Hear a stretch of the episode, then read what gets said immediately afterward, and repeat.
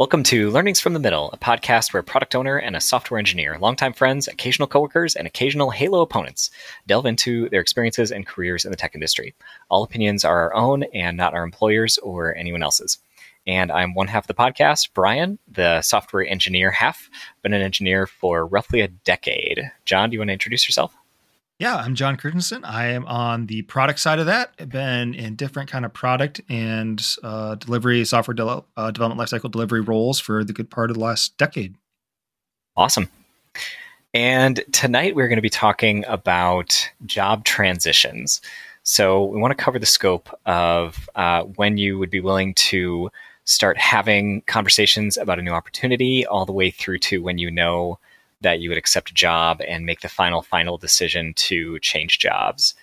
Uh, so I think this is a point that we've both realized we're very different on in maybe even the last couple of months.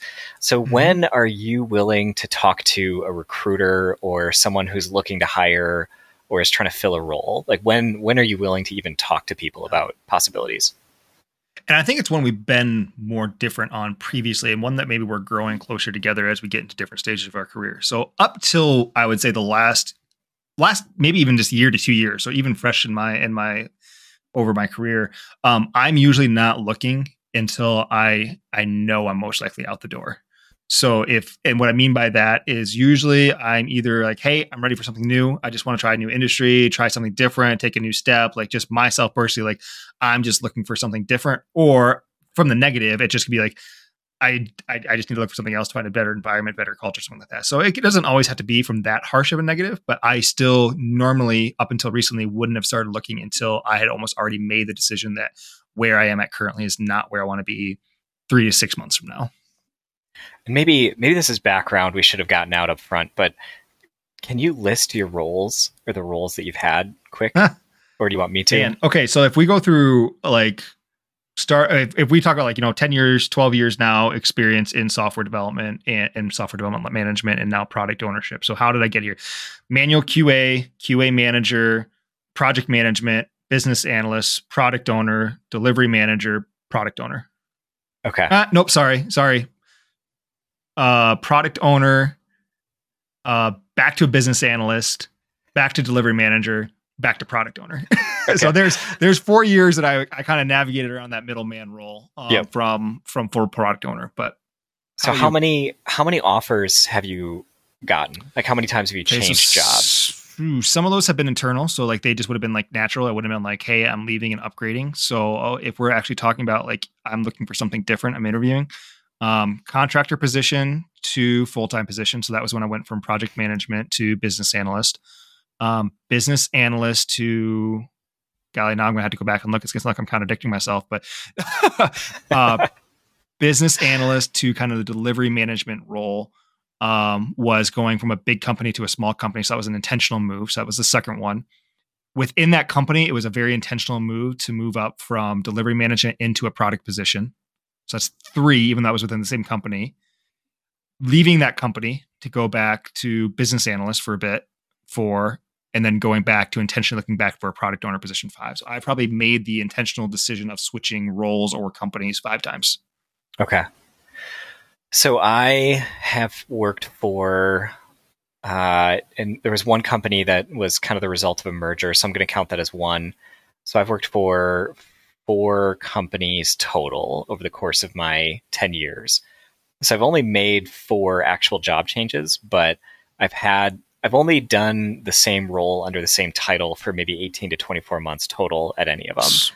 So role changes changing. a lot more than the yeah. job. I, guess it's yep. how do you define it, but like conscious decisions to change jobs or roles is very different than like just internal kind of moves yep. within the same company along doing along the same lines of things. So yeah, so at the first company I worked at, I started off with the title Development Support Analyst, which is a long title that tells you I was unimportant. And then I was a security analyst for a while, and then I was a senior security analyst. And then I jumped to the company that we worked at together. And mm-hmm. there I was an IT systems engineer. Then I was a senior IT systems engineer. And then I was a cloud architect. And then I made another switch to uh, like a larger e commerce company and was just a software development engineer and then made another switch and now I'm a senior software development development engineer. You've made that so you made that mid level to senior switch a couple times, and I know it probably has had different meanings at different points in your career, but that's just interesting, worth noting. Of like you kind of made that that that entry in the door to senior leader role several times, which is pretty cool. Yep. Uh, yeah, it's it's fun, and it's it's made me value the title a little bit less, I guess. Where because you know, a when I was called a yeah. senior eight years ago, was I really a senior? But, right. but still, I mean, it still shows a level of competency and, and moving up within departments you're in. So kudos for that. Yeah. Um, but yeah, yeah so fun. I think you and I both saying about four to five different companies with yep. maybe that same amount of like maybe one more depending on like those internal moves of like mm-hmm. I'm intentionally trying to go a different direction within the same company. But those intentional moves to go from this job to this job, we've both been there. Sounds like with that four to five times. Yep. Which is crazy. Four to five times in 12 years. Um, it, it feels like, like a lot. the culture of software development. Yeah. Like I would have never like until we said out loud, I, I would have said, yeah, I change jobs every three to four years. Mm-hmm. And maybe I change companies every three to four years, but like my roles have changed a decent amount within some of those companies too. So, yep. And I, um, th- this may be a generational thing because how long did your dad work at the same company? My dad worked at his company for over 30 years. I think over 35 years. Yeah. So my dad, so. Uh, just because of his profession, started work a little bit longer after graduating, but he's been in that like 20 to 30 year range as well. And yep. my aunts and uncles all do, you know, 20, 30 plus years at one place. And I just haven't. And maybe I will now. Maybe I'll stick around at where I'm at for quite a bit longer, but just I think generationally it's a different thing. Yep. Trippy, we're getting old moment. Um, can you believe that when we first met, when we were in first grade, our parents, our dads would have been probably junior in their careers? they would have been probably oh, less than hilarious. five. Maybe not junior or mid level, but like your dad would have been new in his profession. And granted, your dad's profession, you're still very much professional in your dad's field. Um, you know, five to six years. Um, but yep. my dad would have been probably in that same five to six years as well, maybe a little bit more. Man. But yeah, that's pretty crazy. That's pretty crazy. That's unbelievable. Were All our right. parents so, our age when they met, when we met? We don't, let's not go there. let's not go down there. uh, okay, but back to job transitions. We've both been through a number of them. So, and I've kind of explained like usually when I'm going through job transition, I'm either intentionally looking for something else or there's something, some external factor, most likely negative, pushing me to say I'm looking for a different fit at the moment. Mm-hmm. How about you? When do you start saying, let me talk to people? So I will almost, I respond to almost every recruiter email I get. and crazy. I think some people not, find that crazy. it probably is. But what I found was that they usually ignore you. And so nine out of 10 responses go completely unanswered. And it's almost comical where I can, I can take some screenshots on LinkedIn where the conversation history is somebody cold emailing me, me replying like, "Hey, I'm not looking right now, but I'd love to connect." And then 6 months later they cold email me again with a copy paste message. and so I think that's why I'm comfortable with it because nine times out of 10, it doesn't do anything. And then one time out of 10, you might chat with somebody or even just have like a quick conversation. And then, you know, even less of that, it turns into something. So walk me through that though. If your response is no, not now, like I can kind of understand why you might not get any traction with that. What about the ones that you say, yeah, actually, I'm open to a conversation? Like how many of those actually then kind of hit you back and, and actually have a back and forth dialogue with you? Those are much more. So okay. my standard response when I'm pretty grounded and I don't think I want to make a change is, uh, you know, I'm always happy to hear about new opportunities, but I'm really well set up in my current role. It would take a lot in on these three aspects of a new job to get me interested. So I'm, I'm and that's pretty, what you would have like, put in the no category. That's what you would have put in right. the no. See, and to me, that's not a no. So that kind of surprises me. Like you're still saying, mm-hmm. like I'm willing to talk, and if you have the right offer, I'm, I'm not going to make an illogical sw- uh, right decision. That surprises and. I think that's that they don't get to the response back. And I, I think it's a game of numbers with recruiters where if they see they that in their head, yep, and then to try and follow up and persuade me is going to be hard. And I'm already clearly not jumping at the bit. So I, I don't take it personally. I think it's just a game of numbers. No, not at all. It's not a good investment on their end. So knowing they treat you that way, why do you respond to each one? Like if you're just not interested, why do you? Is it like I, I kind of saying the the high level logic of well, I'd never want to close a door and I want to be polite, but I mean, is that really as deep as it goes, or is there a reason why you feel the need to respond to each one? No, so this this could get um, a little bit religious or faith based, but um, mm-hmm. every time I get one of those messages, I assume there's, and I know sometimes it's automated, but at least some of them are a real person who is trying very hard to get Do their job uh, to get a foothold in the recruiting mm-hmm. industry, and it takes me ten to fifteen seconds to hammer out. I'm really not looking, but if you want to chat, I'm open to it. And I think it's just, it's worth it to me to be that kind of person who's polite and friendly when they don't need to be. And I'm not really going to gain anything from it, that it's the way I want to operate. And so to me, never put just, that much thought into it. That's, but I, I get it. It makes sense. I, I don't mean yeah. that in a derogatory way. I just mean like, you know, for me, it's, I don't mean, I most likely don't mean more than a hill of beans to them outside of a number. Like, why would I give them the, th- the 30 seconds of my time or to the minute of my mm-hmm. time? But to your point, it's it's 30 seconds to a minute just to quickly be a person. And I think mm-hmm. that makes a lot of sense. Yeah. Okay. And you know, like so, most of them, oh, the last story I'll tell there is, um, you know, there was one kid who reached out and uh, messed up my name and was oh just mortified when she realized.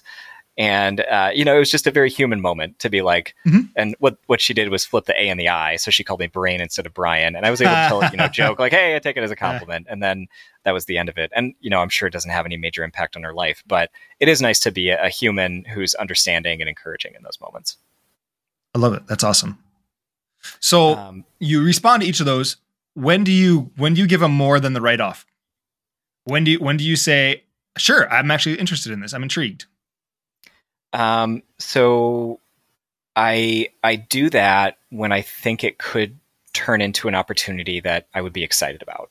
So as a software engineer, and maybe you get this as well, but I get tons of hits on LinkedIn from companies that I have no interest in working for. But if I get a hit from a company or a project that I actually think has some potential where it may be more interesting or better compensation, better impact, that's when I express more excitement towards them and I try and follow up more and I try and really lean into it. So for me it's it's mostly been about the company that's reaching out and knowing the kind of culture they have and what they do that actually triggers me to express more interest and try and turn it into something rather than just giving it kind of a pass off. This probably dives more into a previous conversation about big company or small company, but uh, do you ever go digging on a company? Do you ever go like, is it just name recognition purely like, Facebook's, Google's, Amazon's, you know, uh, Samsung's, or you know, GE? Is it mainly like the big names that you recognize, or if it's like a small company I heard of, will you go like check Glassdoor or do some Glassdoor's not like great research, but we go try to do some digging on them, or you know, not usually. Really, really early on in my career, I did, um, okay. and I so the so for a while now, I've worked at companies where I about know what to expect because they're large mm-hmm. and it's a pre- you know they're big name companies. They're, it's pretty easy to predict about what you're going to get, and everybody is going to have a different experience as they move through that big culture. Find the previous podcast if you're interested in that conversation. But man, we uh, actually talked enough time on a podcast to say that. it's a wonderful keep going, moment. Keep going. Um, but really early on in my career, I did a ton of background research. And um, because I was working more at local places, I found people who knew people who worked there. I found people who had previously worked there and asked them questions. And um, knowing that I don't, I try not to leave companies quickly and I try to have some tenure at places that I go, even with the two to four years ratio that I've got. I really wanted to make sure that those decisions were something I could be comfortable with. And then mm-hmm. at every time I've made a career change, I've had at least two options. I've been very blessed in that way or very fortunate in that way. And so every time I've made a career change, I've wanted to make sure that I'm picking the the best thing possible and that I'm eliminating possibilities that would be really detrimental to my career, my mental health, or my personal life. Yep. And just speaking from knowing your background, it's crazy that sometimes those options are two options, and one is staying at the one you currently have for a better offer, or or or just for additional reasons than just eh, I don't like the new offer. So I again, um, We'll get probably more into that here in a bit. So, have you noticed any correlation between when you are mentally kind of getting towards or emotionally getting towards your end at a company and then when new opportunities start sounding more exciting? Or uh, have you ever been totally 100% content where you're at and then we're surprised that, like, yeah, I'll talk and, and been surprised by something?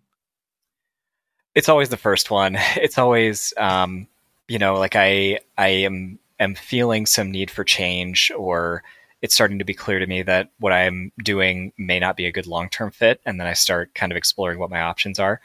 But that's something I try to be very diligent about is not jumping because the grass is greener. And so, just for my own personal stability, I always make sure that I see a path to a positive working environment in my current situation, whether it's talking to my manager or setting clear boundaries or changing roles or changing teams inside of the company. I always want to know that I could make what I'm doing today work before I jump to something else. And so, uh, you know, on the one hand, that leads to staying sometimes at a job when maybe it would have been better to move on. Um, but at the same time, I think it's the right way to go so that I feel that I could keep doing what I'm doing if I needed to, if this other opportunity hadn't come along. And I think that's that's where I think I'm trying to mature in my thinking is because I'm I can be very decisive and it's, it's, it's what makes me good at what I do in a lot of ways. Uh, but sometimes I can be too decisive. Like I don't like this. I'm ready for a change. I need a change, and so yep. I'm struggling with this, and I'm curious about what else is out there. Very quickly turns into my only option in front of me is to go find something else because I've I, have i have kind of talked myself out of being content staying where I'm at. Yeah. Um, and so that idea of wait a minute, there's still gratitude here. This is still a company that is paying me a salary. This is still a company that gave me a um, uh, gave me an opportunity, and I've always learned something at every company I've ever been at. It's still a job that I'm thankful to have. It, it's still something that's providing that God is providing for us um, through this company. There's still people here I care about, and that I can still um, be a help. Like trying to even when even when it's rough. And, and don't get me wrong, like I don't want to sugarcoat things when they're rough, but there's always still something to be grateful for and to try to understand that there's a way forward to stay where you're at. Um, so I, I think that's something that you and I have talked through and it's helped quite a bit for me. And you might have said it a little bit ago, but your sequence is decision to leave, find a new thing, right? Where by the time you're engaged with the new opportunities, or at least it has been for the most of your career, you know you're leaving by the time you engage with a new opportunity. And, and that's what this, and that's why, I've, that's why when we started this whole conversation, I said I think mine is changing to be more like yours. But yeah, usually by the time I'm deciding to go look for a job, it's because I'm I'm pretty committed to being done where I'm currently. Okay. At. And that's probably I don't know if that's necessarily all the wrong. So I wouldn't flip it so far as maybe quite as far as where you're at, because uh, there are just times you know something has ran its course. Um, but I guess it's more of a mindset of even if it takes longer to find the new thing, or even if I do end up being here longer than I thought, and that ends up being a long time, like it's more of living in a state of gratitude uh, and, and, humility and um, and trust, I guess, um, than it is of I need to do this thing, otherwise I'm going to have a meltdown. Like because as soon as you kind of put yourself in that, like you put yourself in that box, I guess to some degree or another. Like as soon as you've like I make a decision to leave, I'm not going to be happy until I leave. Like there's no external pressure making you make that internal declaration. Like maybe mm-hmm. internal pressure to want to push you to take a, to look at new opportunities, but as soon as you make it an ultimatum, you, you kind of did that to yourself. Unless yeah. again, let's let's take off layoffs, let's take off job, job discontinuations, let's take off all of those kind of things. But when you're making the personal change, like it is a decision, and it's a decision that you are controlling um, to some degree or another. So you can have a better mindset about it. So then, how do you keep from jumping at the first possibility. So if you know you want out, mm. do you, or do you just take the first like you've done enough research that when you engage, you know you would you would want to work at that company. But how do you prevent yourself from jumping at the first thing that comes along?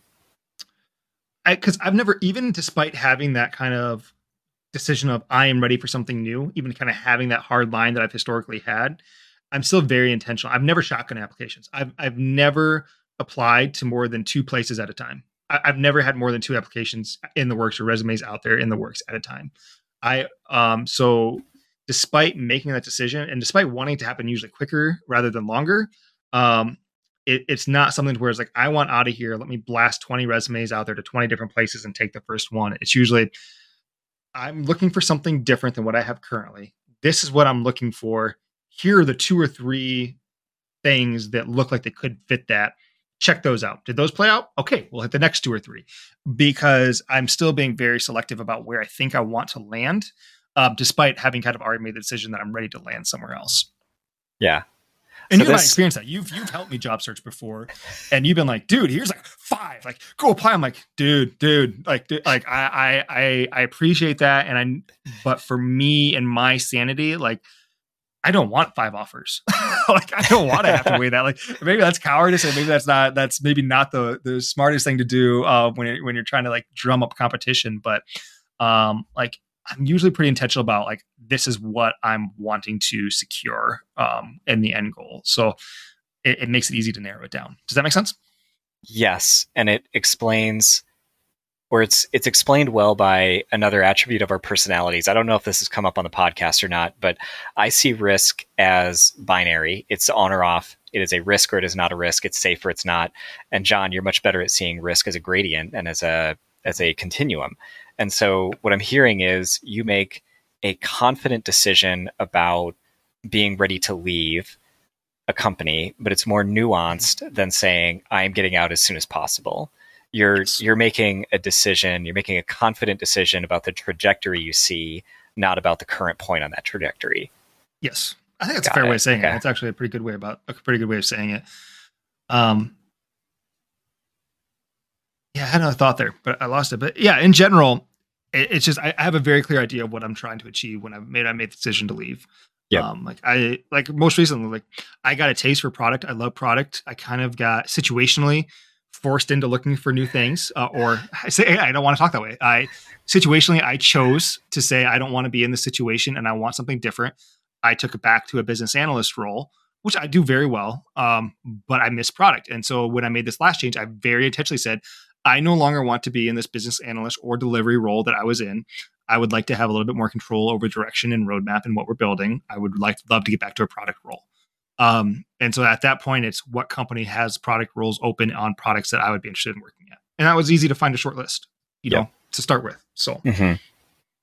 that's actually kind of nice where you've got like a pretty targeted goal that you're marching towards. And the the trajectory part of it where you're saying my current position is not moving where I want it to and you know that before it's awful or it's not not that any job is ever awful but you know it you know it pretty early yeah. on probably lets you be more selective where it does. Makes rejection a lot harder though too. I've i've only uh, again I, I, I feel like i'm a pretty qualified candidate usually. I'm usually not overreaching. I'm not going for a senior role when i really am only a mid-level. I've always been i actually have a bad habit of of finding myself in more of a junior role and having to get a quick promotion when i get to a new place because i, I undersold myself. So um but that that same kind of mentality usually lets me get into these new roles um, more quickly and, and go through mm-hmm. that interview process a little bit more openly and honestly. Um, but yeah, it's usually I know pretty pretty specifically what I'm looking for, but it makes rejection harder, and I've, mm-hmm. I've had that happen a couple times now. Um, man, I didn't have it happen for the longest time. I got every role I ever applied for. When I was like, "Yep, I want that role. That's where I want to go work." Um, I, I, interviewed well enough, and my resume was well. And again, I wasn't overreaching to where it was usually pretty straightforward. Like, yeah, this guy would be a fit. Um, but late uh, the last round, I had one rejection for sure. That was just like, man, I, I really saw myself in that role, and that rejection was hard. So when you are more targeted, it does make the mm-hmm. what did I do wrong yep. uh, mentality come in a little bit. The only other thing I'll say about risk is, as of right now, we're both in high demand positions, and so for me, I take that risk. That that definitely affects my risk score. So when I do take that targeted approach of um, this is what I'm looking for. I'm not afraid of it not working out. Like mm-hmm. again, we, we already kind of talked about at the beginning of like we've been in different jobs for five years now. You know, ten sorry, we ten years we've been in five different jobs. Let me try to specify what I'm saying here that's pretty quick. So worst case scenario, I get into I get into a situation, I learn something, I grow something. It's probably gonna take me six months anyway, six months to a year to figure out. Wait a minute, is this just growing pains and coming up to speed, or is this really a culture that I can't operate within, or a job that I'm not enjoying? That's gonna take six months to a year alone, and then maybe another six months to try different things and figure it out. So I mean, before you know it, you've already been in a place two years, and you're most likely as soon as you start looking, you'll be able to find another job within six months. I feel like right now with the demand for our roles. What changes that is, again, these are opinions. We'll, we'll just say it again. These are opinions. I do feel like the job market's going to shift, at least from my roles. I think engineers are going to be in high demand for quite some time. I do feel like product owner roles, when we're getting into a market where it is going to be a little bit more um, conservative, probably a little bit less growth focus, a little bit more stability focus, uh, maybe less need for what's the next new thing we're going to go build and what's the cool features on a roadmap, and more how do we kind of work on um, stabilizing. I, I do feel like my role gets a little bit more risky, and there's a little less of a comfort level of I'll just be able to find something in three to six months. So that definitely does factor into it as well. Yeah. And that, um, I, I don't know how deeply we want to get into that aspect of it, but I have chosen some roles based on the variety that it puts on my resume where, you know, if it's, it, it's good in my opinion to hop around so that if you are in an environment where your base skill set is a little bit less interesting. You've at least got applicable experience in a variety of things that can make it easier to explore other opportunities and easier to connect something that a new company would want to activity that you've done before. So I love switching some- domains. I Yeah. love switching domains, and I know there's pros and cons to it. And there's some people that are just this is what I do, and this is where I love. Um, and whether it be a technology stack, whether it be a certain kind of product, like I'm a financial soft, I'm into financial software, I'm into travel software, I'm into healthcare software, I'm into um, uh, warehousing software. Like there, there's definitely like you can lock yourself in both technology and domain. I love that my resume shows, hey, I can go from regulated industry to unregulated industry. I can go from big to small. Like the the skill set is not what is your company's size or product. It is we are trying to deliver products, and that's what I can come in and do. Now, I'm leaning more now that I'm a little further in my further in my career. I, I do put more emphasis on what that product is than maybe I used to. I love working on a product that I'm excited about, but having a resume that shows I can execute um, regardless of domain is I, I enjoy that. I, I I do think that's a is a valuable trait. Not everybody's looking for it, but the people that do look for it, I do think it stands out. Uh, so you were asking a minute ago when when do I start trigger looking or like when do I get excited? Yeah. And the other thing about switching domains is I find myself interested in new maybe positions inside of a company even, but switching like roles or focuses or domains as soon as I know the answer to three or four questions in a row. So if somebody asks me three or four questions in a row about what I do and I know the answer off the top of my head, I'm like, nah, this is boring now. I don't want to do I this. love the puzzle. I love Yeah. the puzzle. It, unfortunately, it creates a little bit of instability because you always figure out puzzles in the end. Mhm. Um, and my de- my definition of figuring out a puzzle is figuring out you know the box level. A talks to Mhm. B, talks to C to produce D, and that can be a very complicated A B D. But once i've figured out A B C D, um, Mhm. and you know, like and once it's no longer confusing, I'm kind of ready for something new. I don't need to be an Yep. expert in A B C D, but once Yeah. I understand how it works and I get the gist, I'm I'm kind of ready for the next next uh next job. Okay, It so definitely oh, go ahead. Finish the thought. I'll- last comment, and we can jump to the next one or the next question about this. But uh, it definitely changes how I pitch myself to hiring managers. Because if I'm moving in a domain that I'm comfortable in, I can say, "Yep, um, like I'm a SaaS guy, and you're building a SaaS thing, and I know how to do that." and so, like your product, your your product area, your business area, I'm going to have to learn, but I I am SaaS oriented. I can do that. And then if I'm talking to a hiring manager in a domain and a tech stack that I've never touched before, I feel the need to be upfront about it and be like, and tell them, look, I'm I'm very excited to learn your domain and what you do is fascinating to me, but you are getting an eager learner, not an experienced senior engineer here. So I just feel the need to be upfront about what they're getting when I'm doing that switch. I think you're getting to a level though to where if you've been a senior engineer in one thing, especially at the quality of companies you've been at, if you've been a senior engineer, that that comes with a level of I know how to code. And, Mhm. and you're like, I may not know your system, I may not know the exact code base or language that you're typing in, but I know the framework and the architect of how data flows from A to B to achieve C. Like I that. read Java I docs really fast. yeah. Yeah. So even if it's like, hey, I'm not an expert in your code base or your domain, I think you you can speak past that, or your resume speaks to that on its own pretty well. Okay, but maybe we should flip because we're about halfway through um, our podcast, and it's like, when do we start looking? So you started looking, Yep. you got the interview, it went well. Um, you've gone through that whole process. You get an offer. When do you? Me again. I've already kind of determined I'm leaving. So if it's at all decent, I'm I'm jumping. But I'll get into more of my detail later. Let me ask you first. How do you kind of start to evaluate of how do I take the new offer versus what I currently have, or in your position, you've always had a couple options. You've always had competing options. How have you Mhm. made that choice? So I and like you said, I've I've been very fortunate in that every time I've made a job change, I've had at least two options. And one time that was two companies that I was interviewing with and were interested in making offers. Um, another time, and then the rest of the times, it's always been either taking the new offer or a counter offer. And so in the A counter offer When- at your current job. counter offer at current job yeah and so uh, counter offers are tough and i have read a lot of advice on them that it's bad and you should never even consider them and you know it's it's not good and i think it's that's a little bit of a broad brush to paint with in my mind where i if i take a job and i am there it's because i respect and i enjoy the product and the space and the company culture that i'm working with so it to me it would feel arrogant to write off any kind of counter discussion that they want to have. and so I I always respect the people that I'm working with and for enough that I would I would have that conversation to say I've got a new thing on the table. Here's my motivation for taking it, and uh, this is my plan. If you want to counteroffer, I'm open to talking it through. But at this point, this is my my plan to do this. And so it's it's delicate. You never want to mislead a company or you know give them the wrong impression that a counteroffer is like a slam dunk or it's just about money or anything like that. But I always want to at least be open to having a conversation if the company that I'm working for initiates. The one time you accepted the counter offer, did you regret it? I did not. Um, okay. So okay. I I, even though it only I, lasted another year or two years, maybe.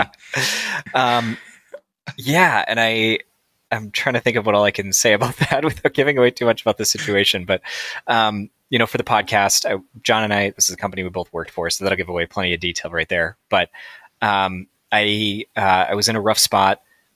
I was working a lot of nights. Um, you know, I didn't see an end to it, and another group reached out and was very interested in my specific skill set but it was going to be a pretty lateral move.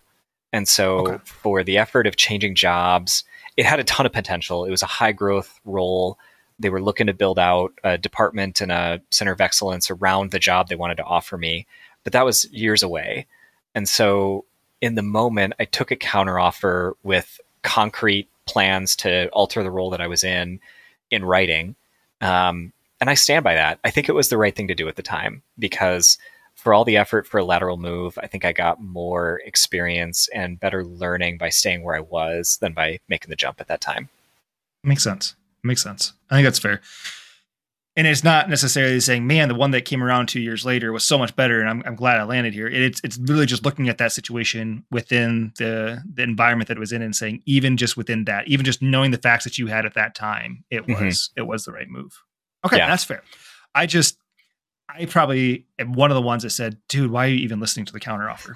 Like, I, I, actually know in that situation, I was the guy, one of the guys saying that, and I've read a lot of the same things of just, man, at that point, you're you're already you're already showing interest somewhere else. There's there's already something that's driving you to want to move somewhere else and and, yep. and look for something else. The other the other caveat I'll throw in there that I think makes that situation an exception, because I, I agree, in general, counteroffers are pretty touchy, but I had the highest respect for the management chain that I was under at the time. And the they operated with some of the highest integrity I've encountered in the workplace. So then when they sat down and they said, hey, look, we're going to put together a plan and we will write down the steps we're going to take to alter the culture and the situation that this team is in. Um, I bought it, and they they were taking it seriously, and they really followed through. So I I completely agree with, or I don't agree, but I acknowledge a lot of the advice on the internet is right. Counteroffers are touchy, but I think there are some exceptions to the rule. No, and that makes sense. And again, knowing that company and where we're at, like there was a unique culture there and there were at that time there were some there were some people that you did want to you wanted to be loyal to and, and, there was reason to be loyal to them. Mm-hmm. and when those people that you have that respect for are willing to say here's our plan to to make this better. We would like you to stay like that does show value in you. And that's very different than oh you got a 20% uh, offer to go work somewhere else? Well we'll match your 20% like that's mm-hmm. that's a very cold you know, kind of counteroffer. And that's maybe not the context yep. most of them have. And I have not been in this situation, so I should be very careful, careful about talking to a counteroffer. Um, but it, it just feels like a lot of times, man, people I respect, a manager I respect, oftentimes just feel like it's always about the money. And it's just like, mm-hmm. man, a lot of times that's not the core issue. Don't get me wrong. Like it's it's hard to turn down logical things that change your quality of life to a certain degree, or at least your your um your quality of finances. Um, like that's not a non-factor, but usually that's not the main reason people are looking for something else. Yeah. And so, so. Um, I I know that you've been in highly desired roles and you've been critical in a number of roles. Have you ever had to, or have you ever gone through that, the counteroffer process, or do you always communicate your resignation with a ton of finality and you're just done? I was asked one time if I'd be interested in a counteroffer, but I knew for a fact that the counteroffer wasn't going to be where I needed to be because it was one that was both culturally an issue to where I was I was struggling with the new culture. Um, this was after a a merger that was very rough, um, and the culture was drastically changing and not in the direction that looked good um, for me at the time. Although I know people that are still working there that that have kind of rode the wave, and it sounds like it's it's, it's doing good. So I mean, kudos for that. But I wasn't ready to do that. And simultaneously, I probably got the biggest bump out of that that I ever did. So again, there was an economic factor. Like there, it was it was a drastic increase of value for my um, for my role w- when I switched. So um, again, not not gonna talk dollars and cents, but I think we were in the range of like 35, 40 percent increase over what I was what I was making, and I just know there's no way that counter offer was going to come anywhere near to that because I was had already been told that I was being overpaid for my role um, at that company. So, which yeah. is never something you want to yep. hear, anyways. which again I mean, speaks to culture and issues and things like that. So, um, so no, yeah. the, the one time that I was asked would I be interested in a counter offer, I did kind of put the I put the nail in the coffin pretty quick, just knowing that there wasn't going to be a conversation there. Um, and the any, other times, I, any regrets there? do you feel like it? No. Do you feel like it had any kind of negative impact on relationships or long term bridges or anything? Or you no, stand by that too? Not at all not not not at all. Because you can do that with respect. It's not forget you guys i'm done. I made this decision. There's tons of reasons why i made this decision. It's just like it was just a very honest like i'm ready for a change. It was a significant increase in pay. Um, I, am I'm, I'm not interested in a counter Uh, and the other one was a role switch. So the last time, so I guess I was asked both times. I've just never, I, I have shut it down both times. I didn't, I didn't really mm-hmm. think about it the last one because both of them were so final that I never really considered it a counter offer. The mm-hmm. last one I was asked by my managers, like she, uh, she said, you know, is there, it, it, is it worthwhile for us to go down and see what we can do and counter offer? And I, and this was the position change. So this is when I was trying to get out of delivery and wanting to go back to a product position. And there was no way you're going to keep me in a delivery position at that point. Um, even monetarily, I wasn't going to be interested. Um, I had just been rated extremely high. Year end reviews had just come out, and I had been rated high, higher than I'd ever been rated at work before. Um, they did a, a they had just started a new ranking that wasn't your and it wasn't just your annual ranking it's big corporate corporation so you can imagine the ranking how the rankings go like 5% are ones and you know 10% are twos and 50% are threes and like you know it's just that standard kind of cold ranking. So i got ranked high on that but they also had a different ranking system, uh, system they had just come out with of who next to promote into uh, leadership positions, like who next to put into management. Yeah. And I was one of the few that got ranked as ready for management or should be moved into the next management mm-hmm. opportunity to start growing in management. That was the one that I felt like, mm, that that mm-hmm. almost made me stick around because I would love to break into people management at some point. I'd love to to learn and grow that skill. Um, and that's what I felt like I left on the table the most. But knowing that that was still not going to be on roles and teams that I was excited about. I, I also said that one. I'm like, I'm ready to be back in product. I want to be back mm-hmm. in product. I feel like my career path is in product. So I turned, I, I said I would probably not be interested in a counter offer. Yeah. That's maybe one. I mean, looking back, hindsight's 2020.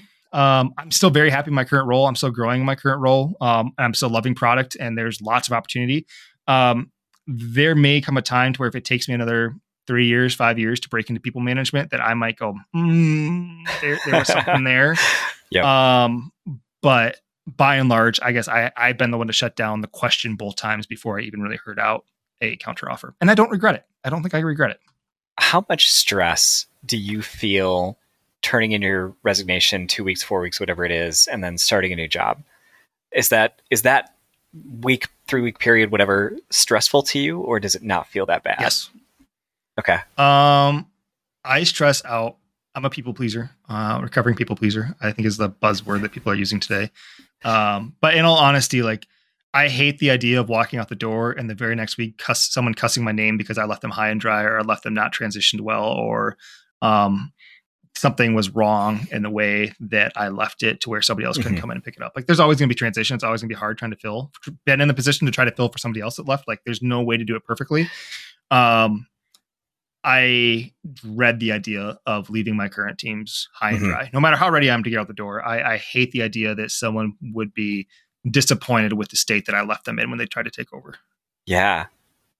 So I feel stress when I turn in my resignation, but I think it's a different source because um, I got you know the the the career advice maybe i've said this already in the podcast but some of the career advice that i got was the most that was the most humbling but also most impactful was that everybody is replaceable so no matter how talented you are no matter how much domain knowledge you've got no matter how many you know how much history of the tech stack you have they can hire another engineer who can read the same docs who can read the code and go fix what you left And so I don't feel as much stress from leaving my team, even though I do feel that sometimes. And don't get me wrong, I, I don't like leaving people and dumping work on them and knowing that they're going to have to pick up the slack.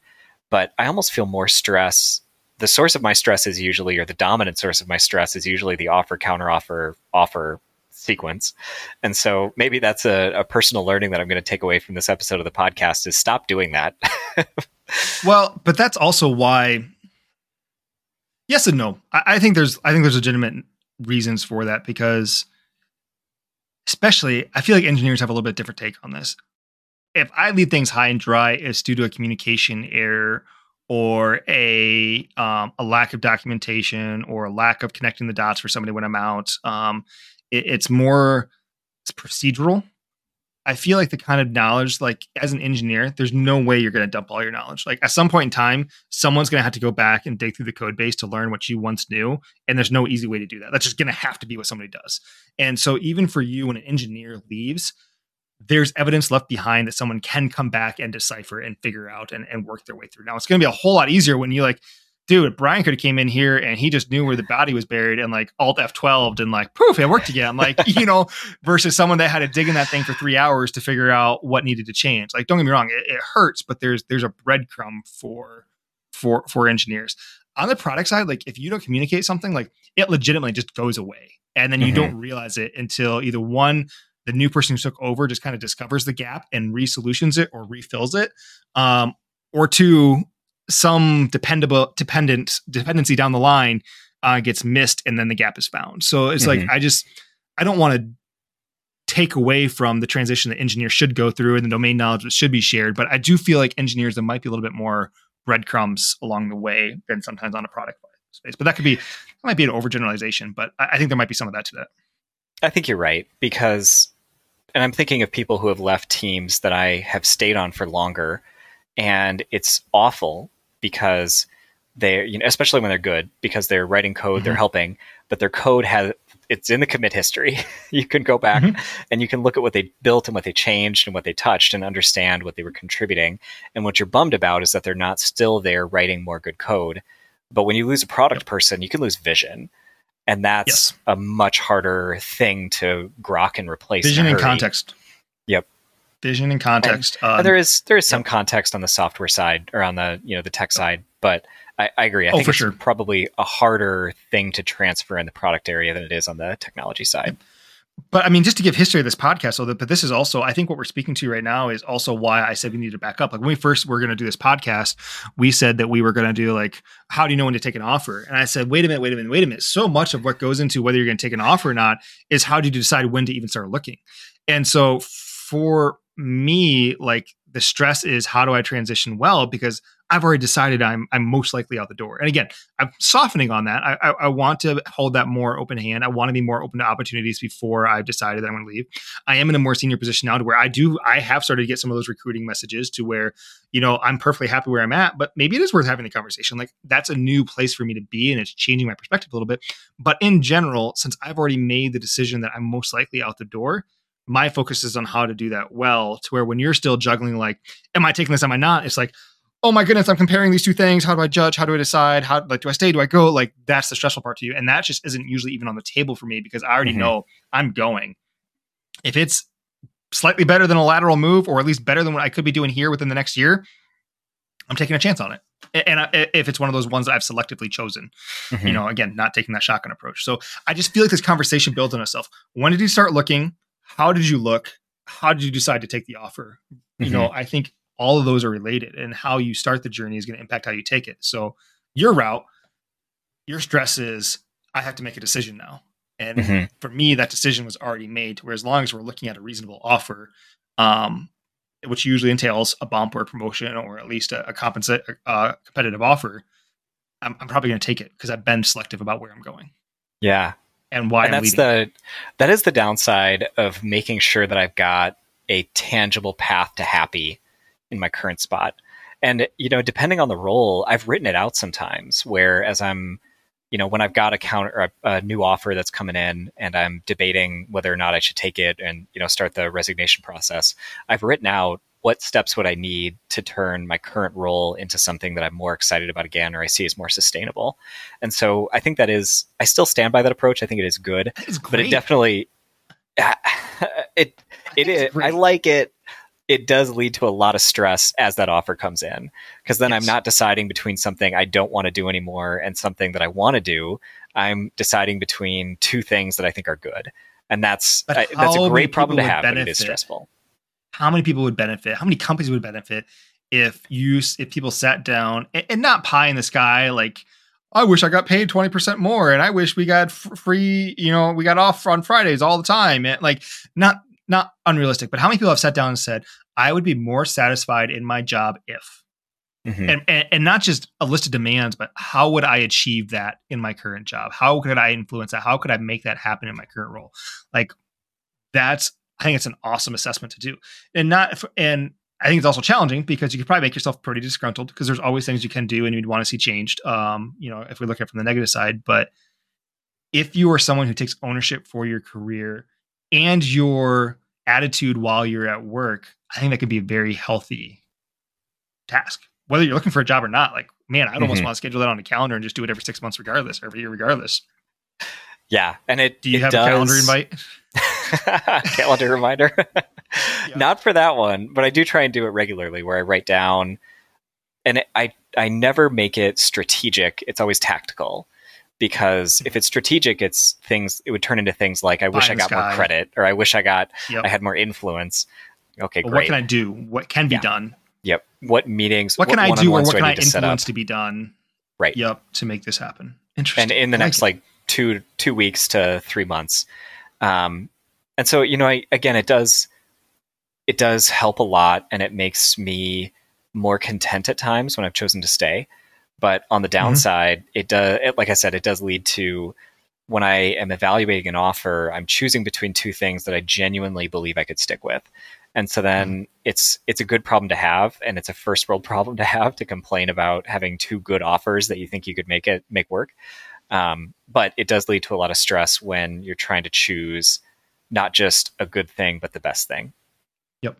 Okay. I don't want to minimize the finance, but I also kind of want to breeze through it. So obviously when you're when you're weighing offers, economics is part of it. And mm-hmm. not that it always has to be an egregious bump, but do you always expect a bump? Would you ever take a lateral? Are there times when you have taken a lateral?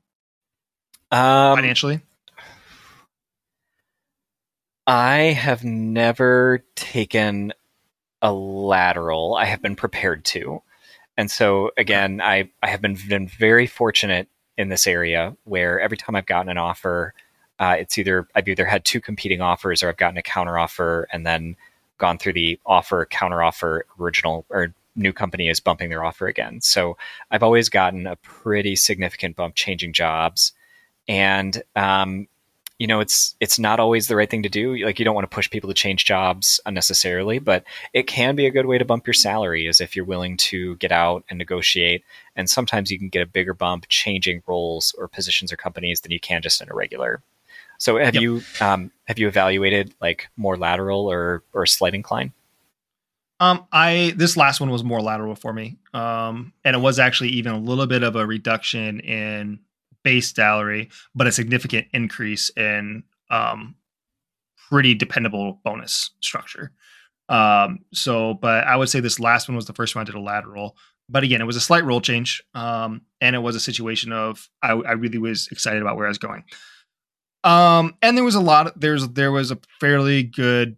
I talked to people who work where I'm currently at, trying uh, that were on the career path that I am at, and there was a track record for quick movement. Uh, there was a track record for if I came in, I showed that I could do the job and work up. I, I could I could make it not a lateral within within a year, um, yeah. and that's proven to be true so far. And that and that still looks like it's going to be true for me. So, uh, but that was the one time I took a lateral that was at least an initial lateral um, with promise of future benefit. Um, that's yep. a little risky, um, but that was again a little bit of a role change, and I was I was willing to concede it because while I have you know now 10 plus years in software delivery product does add a special twist to that. It does add a little bit more of the vision and the road mapping and the why are we building what we're building and kpis and metrics and measuring against those things. Like that's a skill set. That, that is a skill set beyond just go deliver the thing that you're required to deliver on schedule. Um, and i got a great taste of it for two and a half years but it's not like i have 10 years experience doing that um, mm-hmm. like i do in just general software delivery. So i was willing to take a lateral to to get back into a product role. Yeah. Um, do you do you lead with numbers when you're negotiating? Like, do you say a salary expectation first, or do you try and make the company? I did, and this was again was the first time that they came back and said yes, but in this form. Um, they, it wasn't the form mm. I was asking. My overall um, compensation was what I was asking for for base salary um, in this role. So it was a little bit of a one that I was a little bit surprised by it too. I, I was a little bit surprised um, by the ladder on this last one. Um, but again, it was worth it to me. Um, and I think it does go back to I, I, feel like I have some gaps in my interviewing to where I definitely downgrade my my experiences and my my value because I hate talking myself up. Um, but I am good at what I do, and every time I get in, it doesn't take long to show that I'm good at what I do. So, and I also have confidence in that, and so that's why I was also willing to take the lateral. Mm-hmm. Um, but yeah, so I usually have an idea of where I want to be. I know what it would take me to move, and I'm definitely not going to take a pay um, reduction at this point in time, especially in this um, economy and where it's at, and like the way the salaries have gone up over the last five years, even three years. It's been it's been nuts. So um, this last one, I definitely um, was was the the most flat I've ever taken. I think, mm-hmm. so, which is a little and bit I, counterintuitive. I've flip flopped. So uh, at one job change or the like a couple of job changes, I have not set a number at all and just waited mm-hmm. to see what offer I get. And I've gotten and I I am a I am a terrible negotiator. And if I was a better negotiator and I was more willing to be a little bit more aggressive, I think I could probably make more money than I do. But I just don't want to be that. And no. maybe that sounds naive and maybe that really is a wrong way to approach life, but I I don't know. I am okay with negotiating kind of poorly. And I feel like I'll be honest. I think you may be making a little bit of assumption there. I, I, don't know if you would negotiate if you would be drastically paid more, maybe a little bit more. Maybe they're reserving a little bit in their back pocket. But the, I think the kind of companies that you work for um, are pretty serious about taking care of their employees, or at least putting forth a, a good offer on paper. I don't think anybody there is trying to nickel and dime um, to to try to save money on their staff. I mean, everybody's trying to be smart and not overpay, um, but I don't think I, I, don't know. Maybe other people have done it successfully, but at least I think if a company is worth working for, they they should have some integrity in that initial offer. Like yep. if if a company's going to kind of come in and undercut um, and then you had to play hardball of like, well, I'm not interested. You had to wait for them. Wait, wait, wait, wait. We really want you. And here's another, here's another 30. Like, man, if a company's yeah, doing that out of the there? gate, what that's a doing? red flag. That's a little bit yeah. of a red flag for me of like, do I want to work at a company that's going to nickel and dime me like that? Because what happens when it comes to raises and it comes to, mm-hmm. um, because I hate that. I, you made the point, and especially in our industry and software industry, like you can get a better bump from going and working somewhere else. A lot of times, your biggest bumps come when you go find uh, a new job. I hate that. Like, I wish the industry was companies were more forthright in internal raises and um, and bonuses. And so, if a company is already making you nickel and dime for your initial salary, like they're going to do it even more when it comes to bonuses and raises, and that's already tough in our in our industry right now. So, yep, well said. I think we're coming up on time. So, any go ahead. I was going to ask you anything else. We, we, talked a lot about financial. We talked a lot about culture and whatnot. I guess we have to talk about culture, but like, what else? Uh, not to serve it up and say culture. Talking about culture, but what else besides besides monetary are you kind of taking into account when you're when you're doing this evaluation and weighing it? Is it is it purely financial because you're a very practical person, or has all the other do I want to work for this company type questions already been answered, so it doesn't really factor in? Are there any last minute considerations that you're that you're taking into account when you're when you're looking at that offer? So PTO. No, nah, I I never really am too concerned about PTO. That's always been, or at least again, I've been very fortunate. The places I work, I've always gotten a pretty reasonable PTO allowance. Um, the the caliber companies I've been at for a few years now are large enough that they do what's called a team match before you actually get an offer before you transition. So you talk to two or three teams that you might want to work with and you get to evaluate their project and their charter and understand if it's good culture fit they do the same with you, and then you get an offer from there. So those I take very seriously, and they typically happen before you get the, the final offer with the with the, the numbers on it.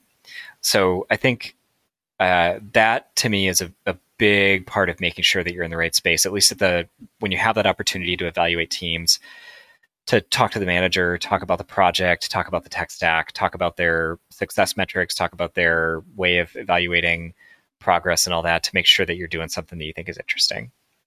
So again, that's I think you're, and that's kind of what I was hinting at. I think a lot of that outside economic considerations is usually already taken care of leading up to the offer itself, the tangible offer of here's what we're willing to offer you. Like, is this company going to be a good fit? Is this team going to be a good fit? Am I ready to leave to some degree or another? Mm-hmm. Like, would I take this job if I was offered a decent offer? Like, a lot of that evaluation is already taken in. So we didn't, and that wasn't really the point of the podcast today, because I think that could be a whole nother conversation of how do you yep. evaluate a company, not just an offer, um, or how do you determine if you want to work at a company. But that makes sense. The one that we didn't talk about that I am still curious about we, we talked a lot about new offer and current company and counter offer.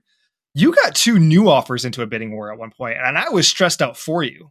Like that one, that one surprised me. Like I don't mind going back and like having the counter offer discussion. Like that one's tacky, not tacky. That's the wrong word. Uh, that one's sticky. That one's that's that one's tough enough. But yeah. man, when someone's like, "Yeah, here's your offer. Happy to have you," and you're like, hey, I got this other offer that's actually a little bit better, but I kind of like your company. When you guys bump yep. offer, and like you got you got two companies in the big where like that stressed me out. How did that go for you? Uh, so that was actually easier for me than the counter offers, really? and so and really? I, am so trying much. to think about why, and it's with a counter offer, it's people that you know, it's okay. people that depend on you for deliverables it's a manager who goes to you for explanations. It's a personal, personal thing to be like, nah, yeah. you didn't, this is not going to cut it. I'm leaving. Um, where with the two offers there, I for whatever reason I was able to pitch it in a much more business like manner, and it was still stressful. So don't get me wrong about that. Yep. It was still tough to be like, okay, I'm going to call you, and I'm going to hear your numbers, and then I got to call the other guy. Oh, but see, what, what, I think what it was is like they were even good numbers. Like again, we're not talking specific numbers, but if I remember correctly, they, they, it was a bump. Like like mm-hmm. it was the company you wanted, it was the pay you wanted, it was already more of a bump than you were expecting, and it was like oh, but this other company that I'm really not as serious about did offer me more money. Like, hey, what do you think? I was like, yep. What? Like, uh-huh. I was, I was, I was stressed, man. I'm like, man. Yep. But I think you're I, right. I think you you're very business in that, and like, hey guys, I just have to ask. I have this other offer. I'd be remiss not to ask. Like, mm-hmm. I know how you process through that, but man, that yeah. that one stressed me out. And it the other part uh, that was tough was that the the company, and I I won't say who it was, but they were my plan B. Uh, really shocked me in the interview where I was expecting okay. it to be just a, a joke of an operation. And I shouldn't even say that, but I wasn't expecting to get a whole lot from the interview. And instead, it was comprehensive. They had great answers to all my questions about vision and success. Like it was a solid interview in both directions. And then the offer came in really good. And it just caught me off guard to have to really weigh it. Um, which actually, one other thing I'll say that I don't, you know, because you're on the list, but uh, every time I get a job offer, I have a list of three or four people that I call and I say, This is what's going on. I just want to hear your thoughts on it. And it's good in those super emotional moments where you might be getting an offer for more money that you're excited about. You might be doing a job change, which has a lot of personal impact. It's good to get perspective from sources who don't necessarily have a horse in the game, so to speak, or a horse in the race, so that you can just get an outsider's opinion about what you're the decisions you're making. Mm-hmm.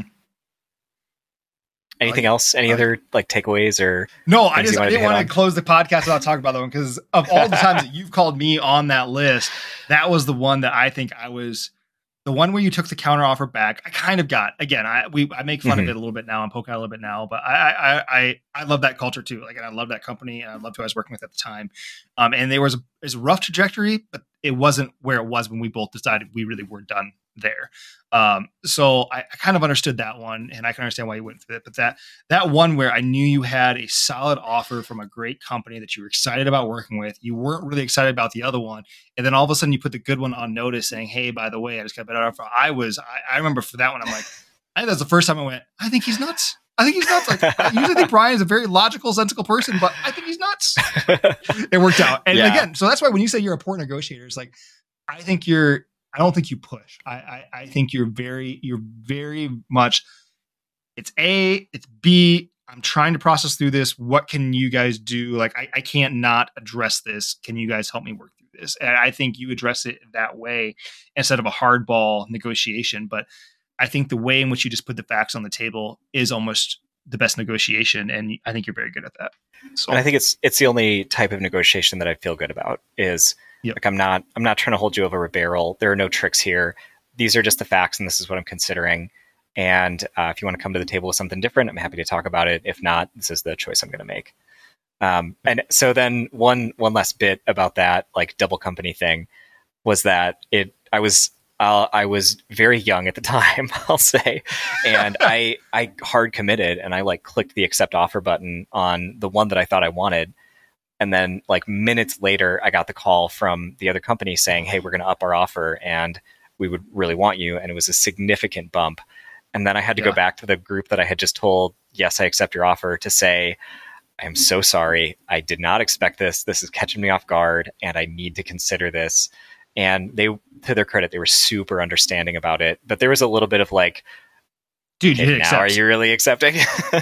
yeah yeah so yeah, yeah I, and valid i think that was totally valid so just as a learning from that yeah. i always i always tell them if i have a next step first and i say like okay I, yep i am planning to accept but i need to talk to the other recruiter or i am planning to accept but i need a day to think about it or whatever it is yep all good good. All right. No, I love this one. This is a great conversation. Yeah. I'm glad we went through this one. Um, I think again, it touches on some other things we've already talked about, but um, yeah, job changes are very common in our field. So talking through talking through this one was good. Yep. This has been Learnings from the Middle. Thanks for listening.